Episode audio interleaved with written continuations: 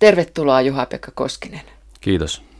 Romaanisi Kuinka sydän pysäytetään päähenkilö ja kertoja on Juho Kivilaakso, joka kertoo elämäntarinansa. Ja kirjasi kertoo myös talvisodasta, joka päättyi 13. maaliskuuta 1940. Siitä on siis 75 vuotta. Miksi sinäkin kirjoitat talvisodasta? No oikeastaan se syy tähän on se, että talvisodastahan on kirjoitettu paljon tässä Suomen sodista ylipäänsä muutenkin, mutta nyt nämä sukupolvet, jotka niistä kirjoittaa, niin tavallaan vaihtuu koko ajan.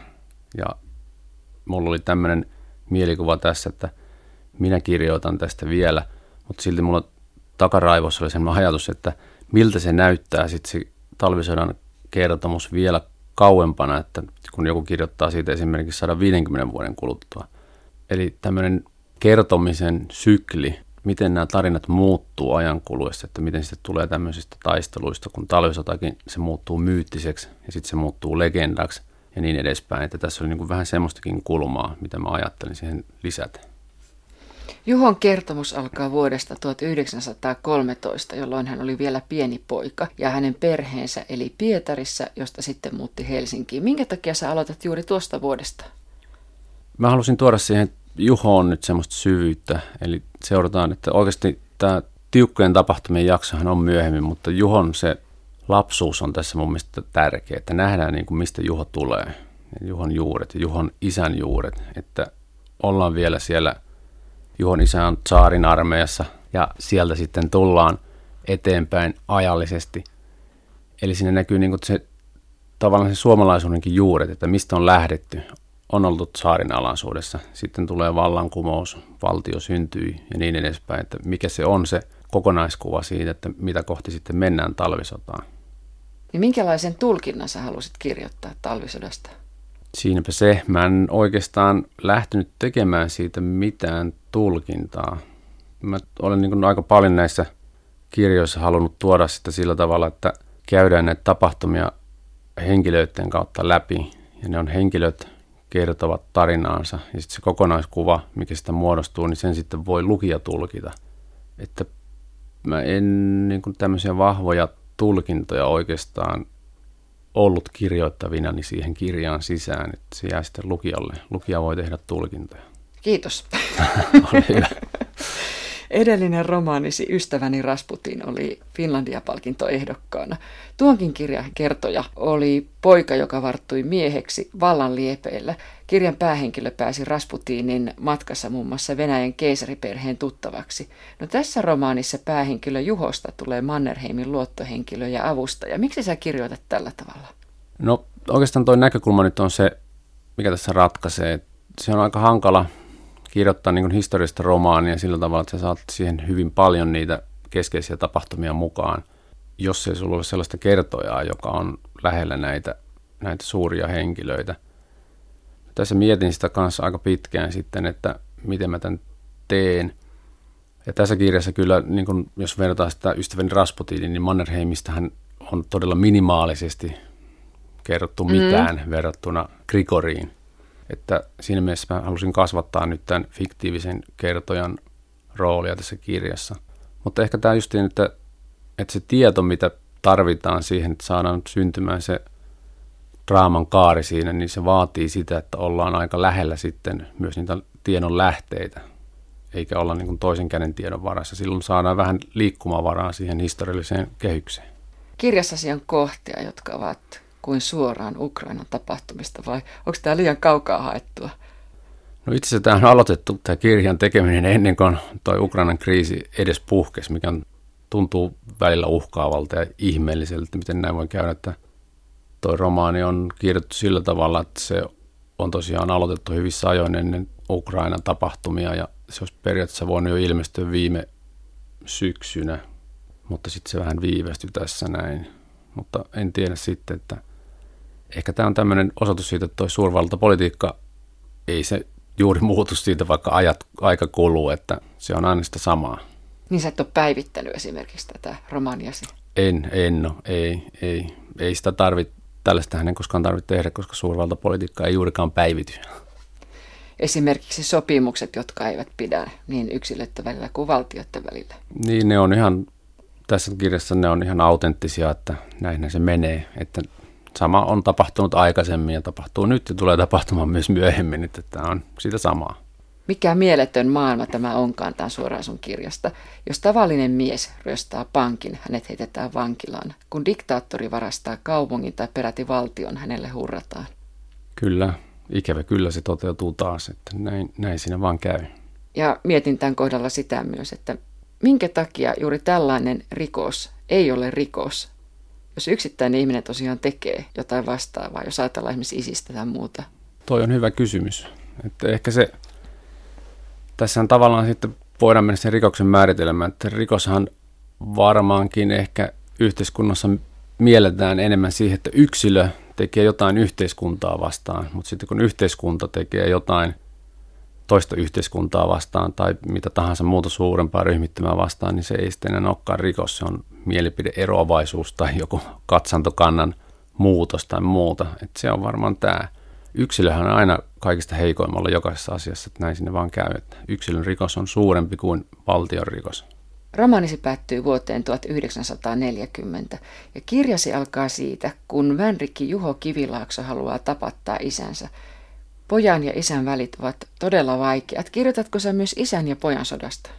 Tässä kirjassa kyllä näin on, että, että tässä on aika paljon sitä isän ja pojan välistä suhdetta ja sitä, että miten he ovat valinneet sen oman elämänkatsomuksensa. Ja siinäkin on vähän ehkä semmoinen, että mitä mä siinä isässäkin haen, niin hän, hän niin kuin, vaikka se näyttää siltä, että hän on tavallaan valinnut puolensa, niin Juhon isä ei, ei siinä mielessä ole valinnut puoltaansa millään tavalla, vaan hän on valinnut ammattinsa. Ja tästä tulee sitten myös tämmöinen ristiriita vähän, että miten ihmiset käsittää omia ideologioitaan ja miten käsittää niin kuin muiden ideologioita ja miten sitten törmää ja miten niiden välimaastossa voidaan sitten liikkua. On vuosi 1915 ja isä tulee lomalle saarin armeija univormussa. Hän ja pieni Juho kävelevät paljain jaloin lumessa ja samalla isä kuulustelee poikkaansa siitä, että onko tämä juossut paljain jaloin lumessa myös hänen poissa ollessaan. Ja Juhon jalat ovat kylmästä aivan turtina. Minkä takia isä rääkkää poikaansa tällä tavalla?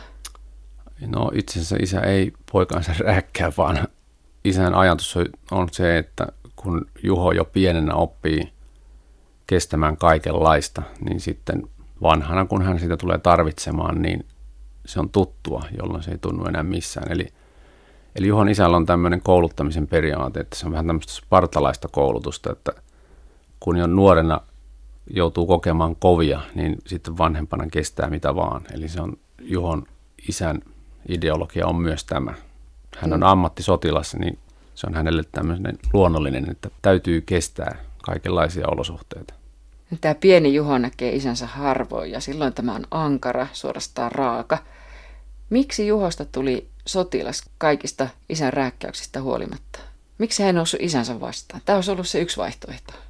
Joo, se on varmaan ollut se yksi vaihtoehto, mutta tässä tulee sitten taas tämmöinen perimmäinen ihmisen luonteenkuva, että Juho on semmoinen tyyppi, joka ei pidä sitä pahana, vaan hän on vähän samoilla linjoilla isänsä kanssa ja haluaa kasvaa siihen omaan täyteen kukkaansa, mikä sitten onkin. Ja hän ajattelee, että hän on myös tavallaan ammattisotilas. Ja hän on mielessä se sotilasura koko ajan. Siinä mielessä että Juho, niin kun, kun isä on jo pois, niin Juho silti jää vielä kiertämään siihen, että hän on niin matkalla nyt siihen, että isä oli sotilas, hänestäkin voi tulla sotilas, iso isä oli sotilas ja niin edespäin. Että hänellä on niin tämmöinen ajatusmalli kiertämässä siinä, mutta Juhon pikkuvelihan taas ei sitten ollenkaan enää ole siinä, siinä mukana, eikä ole ollenkaan innostunut samoista asioista kuin Juho. Spartalaiset mainitsit äsken tuossa. Ja spartalaiset kulkevat Juhon mukana läpi hänen elämänsä ihan lapsuudesta saakka. Ja sinäkin kuljetat muutenkin spartalaisia tässä romaanissa. Minkä takia? No tämä ehkä se, mitä tässä oli puhetta jo aikaisemmin, että tämä kirja lähti liikkeelle siitä, että minä ajattelin sitä, että tämä kirja olisi parhaimmillaan, jos se kirjoitettaisiin tosiaan vasta sadan vuoden kuluttua tästä siis vielä kauempana, että tästä saataisiin niin semmoinen myyttinen ote tähän talvisotaan, koska sellaisena se näyttäytyy ulkomaalaisessa lehdistössä, siis kaikki tämmöinen aikalaisaineisto, mitä otetaan niin kuin Suomen ulkopuolelta, niin sehän on hyvin jo lähes tämmöistä mytologista sankaritaistelun kuvausta. Ja spartalaiset nyt tietysti on tämmöinen meidän länsimaisen historian hyvä esimerkki kaikista epätoivoisista taisteluista, missä ei anneta periksi ja kaadutaan viimeisen miehen ja niin edespäin, että se on tämmöinen mytologian perusta. Spartalaisten termopylain taistelut ja niin edespäin, niin ne ehkä on tämmöisen mytologisten taisteluiden pohja. Tässä romaanissa on joitakin valokuvia ja tässä on lehtiartikkeleita ja esimerkiksi tämmöinen New York Timesin juttu vuodelta 1939, jonka otsikko on suomeksi jotenkin näin, että sotilaat ovat nähneet taivaalla suomalaisia suojelevan enkelin. Tarkoitatko tällä just sitä mytologiaa vai Ky- no Mitä tämä, tämä joo, kyllä. Tämä on niin osittain sitä, että näihin aina sitten liittyy myöhemmin, kun näitä tarkastellaan, niin näihin liittyy tämmöisiä ilmestyksiä ja ihmeitä ja kaikkea mahdollista. No, jos ajatellaan Ilian kuvauksia Trojan sodasta, niin siellä sotilaat on jo mytologisia henkilöitä. Että siellä on Akilleus, jota ei voi haavoittaa muuta kuin kantapää ja niin edespäin. Mutta Suomen talvisodassahankin on jo nyt lähes mytologiseksi nousseita henkilöitä, niin kuin Simo Häyhä, joka on tarkka ampujana tietysti arvostettu maailmalla. On yhä niin kuin, aina kun tästä asiasta tulee puhetta, niin Simo Häyhä ilmestyy sinne näkyviin sinne tarkka-ampujien listoille ja hän on jo ihan niin kuin mytologinen hahmo. Että se tämmöiset epätoivoiset David ja Koljat taistelut synnyttää tämmöisiä mytologisia tulkintoja ja mytologisia henkilöitä. Ja kun aika kuluu, niin mä yhä uskon siihen, että talvisodasta kirjoitetaan se paras romaani tuolla 200 vuoden kuluttua. Vaikka me puhutaan talvisodasta, niin mun mielestä tässä sä kirjoitat myös sodasta yleensä ja sotimisesta. Kyllä. Mä halusin tuoda tähän kirjaan nyt paljon sitä, että miten sinne sotaan oikeasti joudutaan. Että se ei todellakaan ole se ei ole suora viiva, niin kuin tässä kirjassa käy ilmi, että, että vaihtoehtoja on aina monia. Ja riippuu myös henkilöistä. Tässä näkyy nyt sitten sekin, että miten niin ne henkilövaihdokset siellä valtioiden sisällä niin vaikuttaa siihen. Niin pienetkin jutut alkaa ohjaa sitä tilannetta tiettyyn suuntaan ja, ja viime hetkelläkin voi tapahtua yllätyksiä, niin kuin tässäkin käy. Että me tietysti kaikki tiedetään, miten historiassa kävi, mutta se jälkeenpäin katsottuna näyttää suoralta viivalta, mutta se on vähän niin kuin tämmöinen optinen harha, että me katsotaan kaukaa jotakin, me nähdään niin kuin suora musta viiva. Sitten kun me mennään siihen tapahtumaan sisään, niin me nähdään, että sehän ei ole edes suora eikä se ole edes musta. Ja se ei ole edes yhtenäinen, vaan se koostuu pienistä palloista ja me ollaan niiden keskellä, niiden väliin paljon ilmaa ja ne ei edes ole kaikki mustia ja niin edespäin. Eli se tulkinta aina jälkeenpäin niin kuin yksinkertaistaa sen tilanteen, missä ollaan sisällä. Tässä kirjassa sitä tulee aika paljon esiin. Romaanin motto on Kalevalasta. Se on Lemminkäisen sotaan lähtöisin tämä motto. Siinä Lemminkäinen kehottaa äitiään tuomaan sotavarusteet. Lemminkäinen haluaa lähteä juomaan soan olutta, soan mettä maistamahan.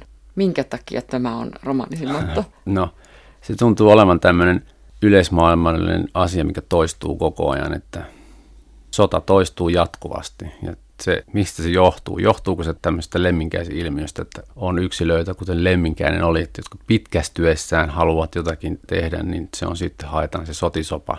Ja sehän on vanha totuus, että sodan sytyttäminen ei ole mikään ongelma, että jos vaan halua löytyy, niin kyllä sota syttyy.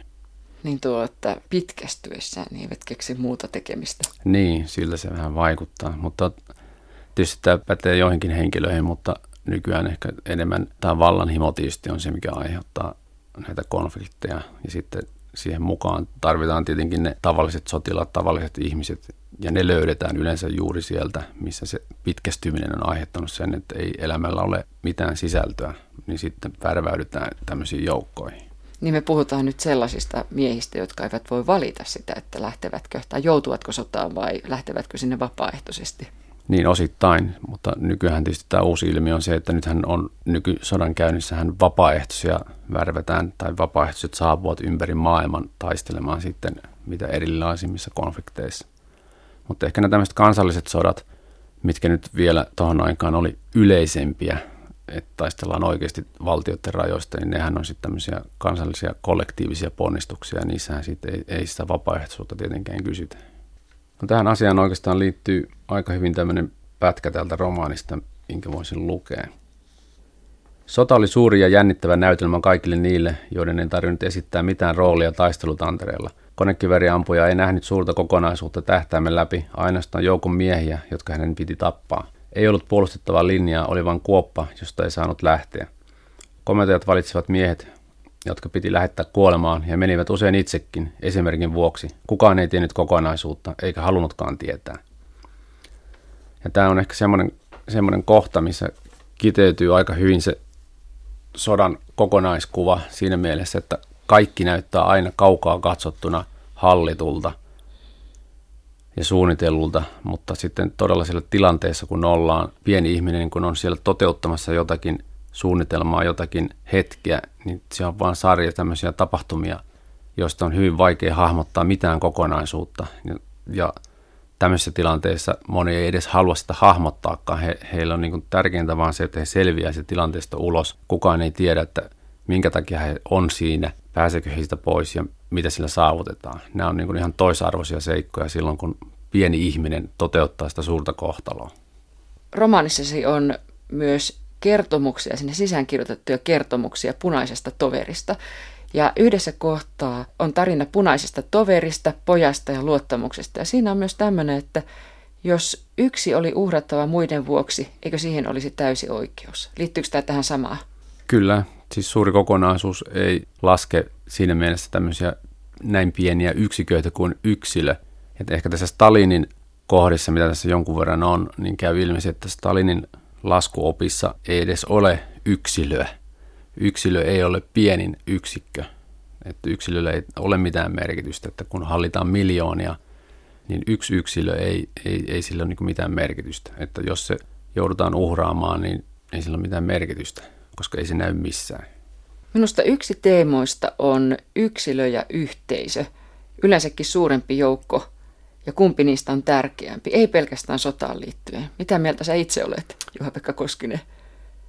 Kyllä, mä tätä käsittelin siinä paljon ja ajattelin just, että Juhon niin kun ajatushan juuri tässä on aika paljon se, että yksilöllekin on merkitystä. Ehkä hän itsekin tietää, että ei, ei, ei välttämättä niin paljon kuin hän haluaisi, mutta kuitenkin Juho toimii niin, että hän uskoo siihen, että hänen oma henkilökohtainen panos voi olla niin suuri, että se vaikuttaa isoihin asioihin ja sillä tavalla pystyy ohjaamaan myös sitä historian kulkua. Sitten on niin kuin vastavoimana tietysti no ehkä osittain Juhon isäkin, joka ei usko yksilön niin suureen voimaan, vaan uskoo enemmän tämmöiseen joukkovoimaan. Ja sitten äärimmäisenä tässä tietysti voisi ajatella, että Stalin on se huipentuma siellä joka tosiaan puhuu miljoonista ja sadoista tuhansista, että jos te käytte sotaa, niin minä annan teille miljoona miestä ja jos se ei riitä, niin saatte sitten toisen miljoona ja niin edespäin. Niin tässähän on myös erilaisia käsityksiä uhrautumisesta. Kyllä, että uhrautumista on monenlaista. Tietysti tällä tavalla, että voi ajatella, että yksilötasolla yksilö voi päättää uhrautua, mutta sitten ehkä tämmöisellä johtajatasolla, niin johtajat voivat uhrautua, mutta johtajat voivat myös uhrata – niin mikä ero on uhrautumisella ja taistelulla viimeisen hengenvetoon, vaikka tilanne näyttää toivottomalta? Näin kysyy kirjassasi Juho, joka on valmistautumassa ylioppilaskirjoituksiin. Joo, se on hyvä kysymys. Että uhrautuminen on ehkä, ehkä semmoinen asia, että silloin tiedetään jo, että huonosti tulee käymään. Se voi olla ehkä tämmöistä niin kuin esiaste tämmöiseen marttyyriuteen, että, että mennään tilanteeseen, josta tiedetään, ettei päästä pois. Sitten ehkä tämmöinen sukulaistapaus on sitten taas se, että sä olet jossakin paikassa, sä et välttämättä ole siellä siinä mielessä, että nyt tämä on se päivä, jona minä kuolen, mutta sä, sä olet päättänyt sen, että sä et siitä pois lähde. Sä toivot, että se lopputulos ei ole huono. Se ei ole sulle yhdentekevä. Ehkä uhrautujalle se on yhdentekevä, mutta tämmöiselle ihmiselle se ei ole yhdentekevä. Ja sä katsot, kuinka sinne käy, mutta sä olet päättänyt, että sä et liiku siitä pois vapaaehtoisesti. Yksi sotaan lähteneistä spartalaisista kysyi, että mitä niin hirveää persialaisissa oli, että heitä piti vastustaa kuoleman uhalla. Niin, tämä on tämmöinen oikeastaan isompi kysymys aina, että kun ajatellaan sotaa, niin mitä vastaan sinne lopulta taistellaan, että, että mikä, mikä se on se, mitä puolustetaan ja onko se sitten se toinen vaihtoehto niin paha. Tietysti aina tämmöinen alistamisen kulttuuri. Meillähän on tämmöisen alistamista vastustava kulttuuri, mutta se, että mikä se on se toinen voima, mikä sieltä on tulossa, että onko se oikeasti pahempi kuin se voima, joka meitä nyt jo hallitsee, niin se on tietysti semmoinen ajatus, mitä on hyvä aina miettiä. Ja tässä ehkä joku hairahtuu heikolla hetkellä semmoista miettimään. Juhon isä oli siis sotilas ja hän vaihtoi puolta saarin armeijasta bolsevikkeihin. Oliko hän niin läpeensä sotilas, että tuo kutsumus vei hänet mukanaan vai oliko hän opportunisti? Hän on niin kuin ammattisotilas ja se, mitä hänelle tarjottiin siinä vaiheessa, no tässä kirjassa nyt ei, ei se käy ilmi, mutta minä sen tiedän, koska, koska se ajatuskuvio menee tosiaan näin, että Juhon isä jää sinne tavallaan sinne Venäjän sisällissotaan juurikin sen takia, että se mitä hänelle tarjotaan on sota ja se on pitkä sota. Me ei ehkä täällä olla sitä sisäistetty niin hyvin, mutta Venäjän sisällissotahan ei tosiaankaan loppunut samalla tavalla kuin Suomessa, että, että se loppui niin kuin hyvin nopeasti vuoteen 18, vaan Venäjällä käytiin vielä hyvin pitkään taisteluita ympäri Venäjän suurta maata. Että se, se oli niin kuin aika, aika sekavaa aikaa ja Juhon isä tavallaan saa sinne sille omalle sotilastyölle niin kuin hyvin pitkän jatkoajan. Ja sitten kun se 20-luku sieltä tulee, niin hän tavallaan jää sitten sinne jo sinne koneiston uumeniin, että siellä sitten hän on kohonnut siellä syntyvässä puna-armeessa sellaisen asemaan, että hän jää nyt sitten sinne toteuttamaan sitä sotilaallista kutsumustaan. Oikeastaan se paluu takaisin olisikin ollut aika, aika vaikea enää siinä vaiheessa. Yksi tärkeä henkilö on asekauppias Albert Kruun. Hän on hyvin rikas mies. Olisiko hän niin rikas ilman sotaa tai sotia? Ei, eli tässä se sodan, sodan oma logiikkaansa aiheuttaa tietysti sen, että aseethan on tärkeitä ja silloin tämmöinen kuohuva 30-luku loppupuoli varsinkin, niin on asekauppialle todellista kulta-aikaa. Ja asekauppias myy tietysti aseita kaikille osapuolille, niin kuin Albertkin tässä kehuskelee, että hän myy aseita niin Etiopian, etiopialaiselle kuin italialaisellekin ja niin edespäin, että hän niin pystyy myymään kaikille osapuolille aseita. Mutta toisaalta sitten Kruunin logiikassa on myös, tai ehkä Kruun ei tätä itse sano, vaan hänen vaimonsa Laura sanoo sitten sen, että että mitä sillä lopulta on väliä, että jos he ei myy niitä aseita, niin aseet myy kuitenkin joku muu. Eli ehkä kannattaa kuitenkin ne rahat ottaa pois. Että tämä on vähän tämmöinen maailman julma logiikka on, että sä voit olla idealisti, mutta se ei oikeasti auta mitään, koska suurimmassa ei ole, jolloin se hyöty, minkä sä jätät korjaamatta, sen korjaa kuitenkin joku muu. Ja rahalla ei ole kotimaata, luin sen myös näin. Ei, että kyllähän näissä nykysodissakin, mitä tässä nyt käydään, niin siellähän yhdysvaltalaisten rahoittamat aseet lentelee molemmilta puolta rajaa ylitte. Kyllä se niin kuin, näin se vaan on. Tässä romaanissasi Kuinka sydän pysäytetään, niin tässä on yksi lehtijutuista sellaisen kirjan sisällä. On Suomi-konepistoolin Aimo J. Lahden tarinaa. Hieman kerrot, minkä takia? No hän oli tämmöinen itse asiassa, mikäköhän oikea termi mahtaa olla, olisiko hän aseinsinööri oikein nimitystä Lahtihan teki hyvin paljon keksintöjä aseteknologian alalla ja paljon patentteja ja esimerkiksi Suomi-konepistollille hän valmistettiin lisenssillä monessa, monessa maassa ja sehän oli käypä ase. Se oli myös testikäytössä puna-armeijalla, mutta he totesivat sen, että se ei sovellu heidän tarkoituksiinsa ja he ei sitä hankkinut, mitä he sitten katu tietysti talvisodan jälkeen. Että tässä niin kuin ehkä ajatellaan, että mikä on sodan taiteilija, että mitkä ovat sodan keksijät. Kyllähän ase, tämmöiset insinöörit, ja, jotka suunnittelee ja kehittää uusia aseita, niin nehän on tavallaan niin kuin sodan taiteilijoita ja neroja. He tekevät sen välineistö ja laitteiston. Se, se ei ole niin kuin helppo tehtävä tietenkään, koska siihen vaaditaan paljon tietämystä ja kehittelyä, mutta kuitenkin se lopputulos sitten palvelee sitä sotaa niin kuin mahdollisimman hyvällä tavalla. Ja parhaimmat keksinnöt tälläkin alalla, niin ne todellakin sitten on tuottoisia. Niin tässä on henkilöitä, muun muassa Juho, jotka ovat olleet jossain vaiheessa elämänsä hyvin köyhiä. Ja sitten on myös henkilöitä, jotka vaihtavat puolta, siis hyvinkin niin kuin radikaalisti vaihtavat puolta, muuttavat jopa nimensä ja identiteettinsä ainakin hetkeksi aikaa. Ovatko tällaiset ihmiset oikeutettuja tekemään näin esimerkiksi rahasta mitä vaan? Vai ovatko he taas henkilöitä, jotka ottavat hyödyn siitä, mistä vaan voivat? Kauhean teoreettisia niin, pitkiä niin, no, ehkä tässä, jos ajatellaan näin, että Laura on, on yksi niistä henkilöistä, jolla on tosi kurjat lähtöasetelmat sitten, että hän, hän jää orvoksi, orvoksi ottaessa Suomen linnan vankileirillä ja Lauran elämänkuva on se, että hän on niin kuin sitten hänen tätinsä adoptoi hänet ja hänellä on siinä mielessä hyvä tuuri, että täti on sitten rikas. Mutta Laura niin oppii sen kantapään kautta on nähnyt, että, että mihin se köyhyys voi johtaa.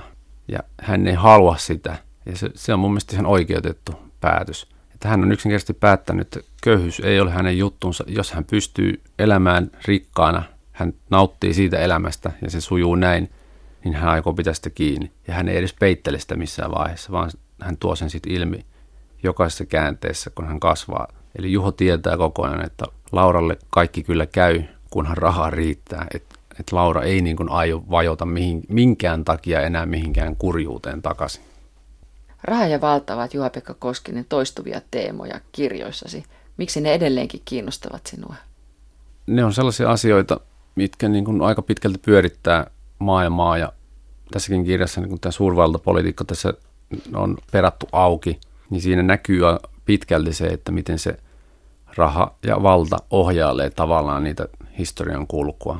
Että se historian uoma ei, ei kulje mitenkään ideaalisti kohti parempaa maailmaa, että idealistit ohjaisi sitä, että me ihmiskuntana nyt menemme kohti rau, ikuista rauhaa ja tämmöistä tieteellistä kehitystä ja kaikilla on kivaa ja kaikki saa koulutuksia ja niin edespäin, vaan kyllä se, niin se raha ja valta ohjalleen sitä historian kulkua, että se voi välillä mennä oikeaan suuntaan, mutta välillä se voi sitten mennä vähän vääräänkin suuntaan. Siis kirjoitatko sinä myös tässä romaanissa idealismista ja siitä, miten sillä ei ole mahdollisuuksia elää tässä maailmassa? no ehkä, ehkä idealismista kyllä, mutta kyllä sillä nyt mahdollisuuksia on elää. Siinä ehkä täytyy vähän tehdä semmoista kompromissia. Tässä idealismissahan yleensä se vika, että idealistihan on ihminen, joka haluaa ohjata ohikulkevaa autoa sillä tavalla, että hän heittelee sitä lumipalloilla.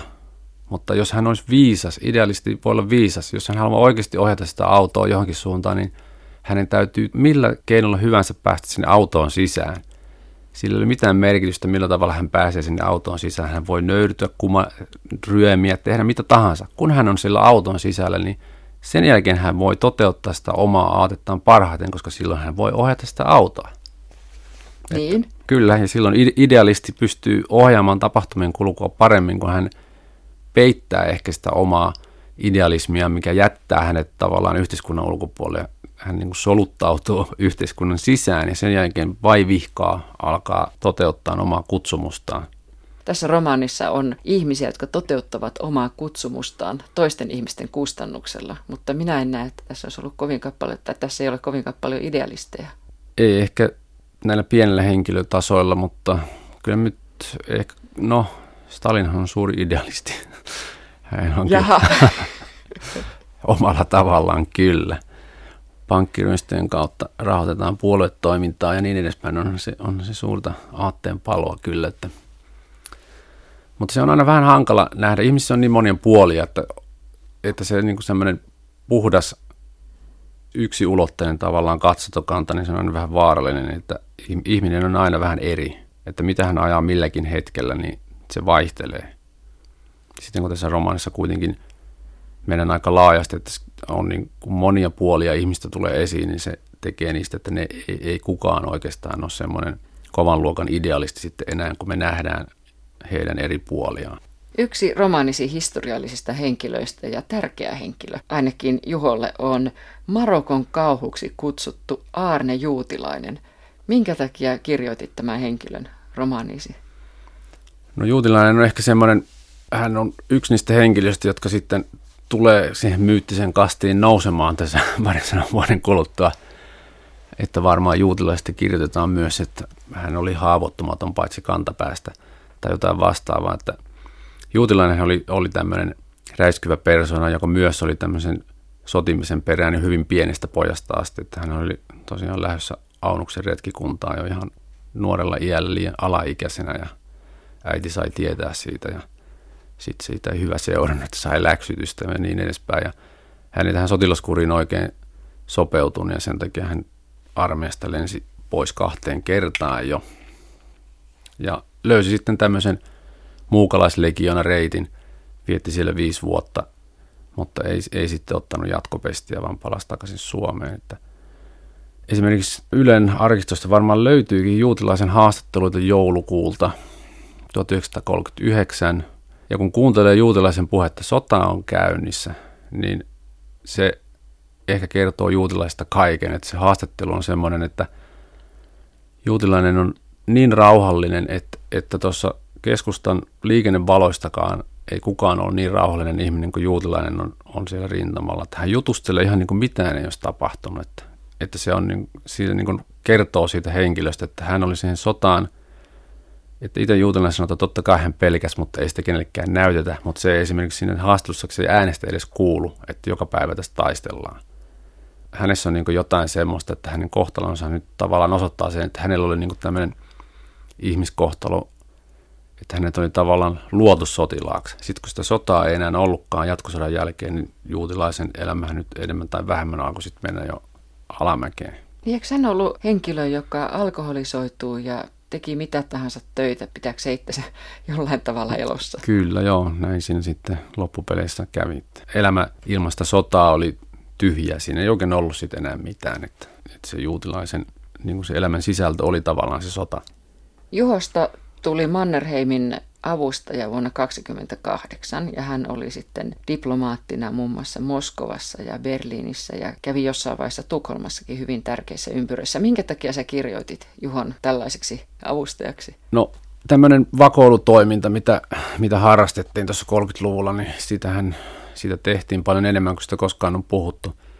Ja Juhan ei, ei niin kuin tässäkään niin virallinen diplomaatti ole, että hän on erityisasiantuntija, joka sitten toimii meidän meidän diplomaattimme avustajana, vaikka hän ei oikeasti tee heille mitään töitä, että hän soluttautuu siellä ja kulkee haistelemassa niitä tunnelmia. Ja tässä on ehkä vähän tämmöinen kaksois, kaksoisjuttu, että Juhan pestatuksi tulee, mutta Mannerheim on taas tuntenut Juhon isän.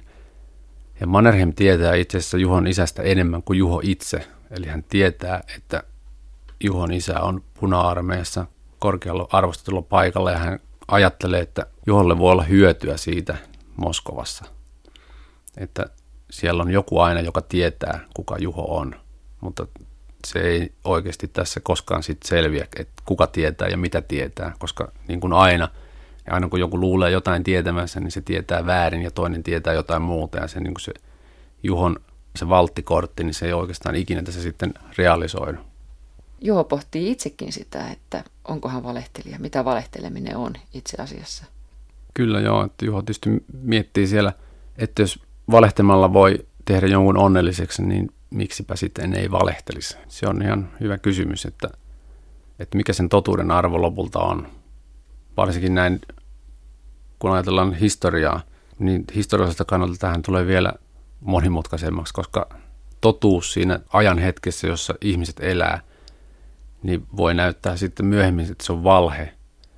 Ja tavallaan se, että, että mitä se totuus nyt sitten lopulta on palvellut, että onko se totuuden julistaminen niin kuin aiheuttanut hyvää vai pahaa, niin tässä Juhon ajatus on just se, että jos sillä pienellä valheella joku on onnellinen, niin mitä sillä nyt sitten on merkitystä.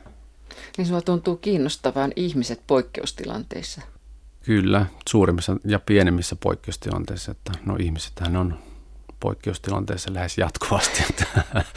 No mä heti kato laittaa tuonne historiallisiin poikkeustilanteisiin, ainakin täältä käsin katsottuna poikkeustilanteisiin. Kyllä joo, että, että nämä ehkä nämä isot historialliset tapahtumat, niin nehän aina toimii niin katalysaattorina, ne saa niin kuin ihmiset toimii vähän kiivaammin kuin ne muuten toimisivat. Se niin kuin nostaa niitä kaikkia tunteita asteikolla ylöspäin. Sen takia ne on tämmöisiä hyviä, hyviä leikkauspisteitä, mihin näitä tarinoita kun kerrotaan, niin ikään kuin kiteyttää sitten monia asioita, että koska ne ihmiset toimii vähän niin kuin kuumemmalla liekillä aina sitten, kun jotain historiallisia poikkeavia tapahtumia on tulossa, että ihmiset niin ymmärtää sen, että nyt on jotakin tapahtumassa, että tämä meidän elämämme alkaa nyt tavallaan niin kiihtyä nyt tästä näin, että mitä tulevaisuus tuo tullessaan tai tuoko se mitään, niin se nostaa niin sitä ihmisen toimintaa aina vähän aktiivisemmalle tasolle. Niin sä kirjoitat tässä myös tässä romaanissasi, kuinka sydän pysäytetään etiikasta ja moraalista.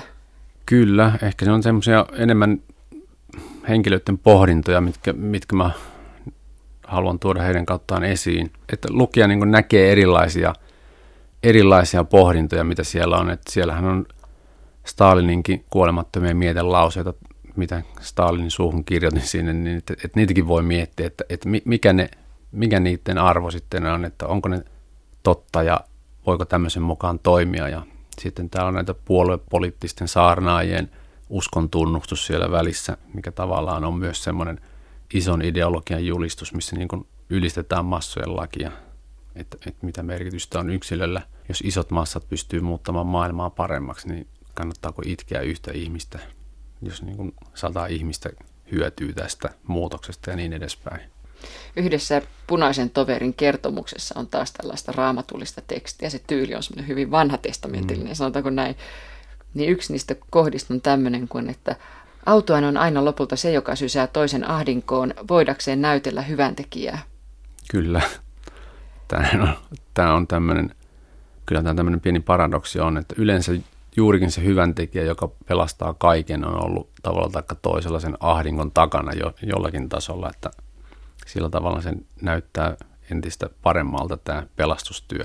Ja Stalinin kohdalla se vielä oli juurikin niin, että ne hienot muutokset, mitä hän teki aikoinaan ihan siinä neuvostovallan alussa, niin nehän oli katastrofaalisia, aiheuttaen Ukrainassakin valtavan nälänhänen ja muuta, niin siihen nähden siitä jatkotoimet tietysti näyttää loistavalta parannukselta, kun saa jotakin edes toimimaan, niin sitten se näyttää siltä, että minä olen pelastanut nyt maan tuhottua niin sen ensin melkein kokonaan.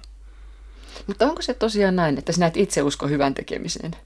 Mm, riippuu vähän, mi- mitä sillä hyvän tekemisellä käsitetään, että, että mihin se tähtää. Tämä on, tämä on niin hyvin vaikea kysymys, että mihin se hyvän tekeminen tähtää. Tähtääkö se niin yksilön hyvään oloon vai johonkin suuremman yhteisön hyvään oloon tai muuta. Sillä sitten siinä syntyy heti ristiriitoja, että mikä on mitäkin. Et tietysti tämmöinen yleinen moraali, että mikä on hyvä ja paha, se nyt, mä oletan, että se on jokaisella ihmisellä jo kuitenkin sisäänkirjoitettu, että ymmärretään, että kaikki toiminta pitäisi olla sellaista, että se ei vahingoita muita. Mutta jos, jos tämä perusolettamus ei edes ole ihmisellä mielessä, niin sitten sit mennään niin kuin aika vaikeisiin asioihin jo, että sitten pitää niin kuin pienet ja yksinkertaisetkin asiat palotella, että mitä saa tehdä, mitä ei saa tehdä ja niin edespäin. Mutta jos tämä perus sisäänkirjoitettu hyvyys on ihmisistä, että se ymmärtää sen, että kaikki teot, mitä hän tekee, niin saa olla mitä tahansa, kun hän ei vahingoita muita, niin siitä sitten voidaan alkaa rakentaa sitä hyvän tekeväisyyttä tai hyvää, hyvää tehtävyyttä niin kuin isompiin kokonaisuuksiin, että aletaan meneen kohti tämmöistä yhteiskunnallista ehkä koko ihmiskunnan paremmaksi muuttumista, mutta eihän sitä ole tapahtunut.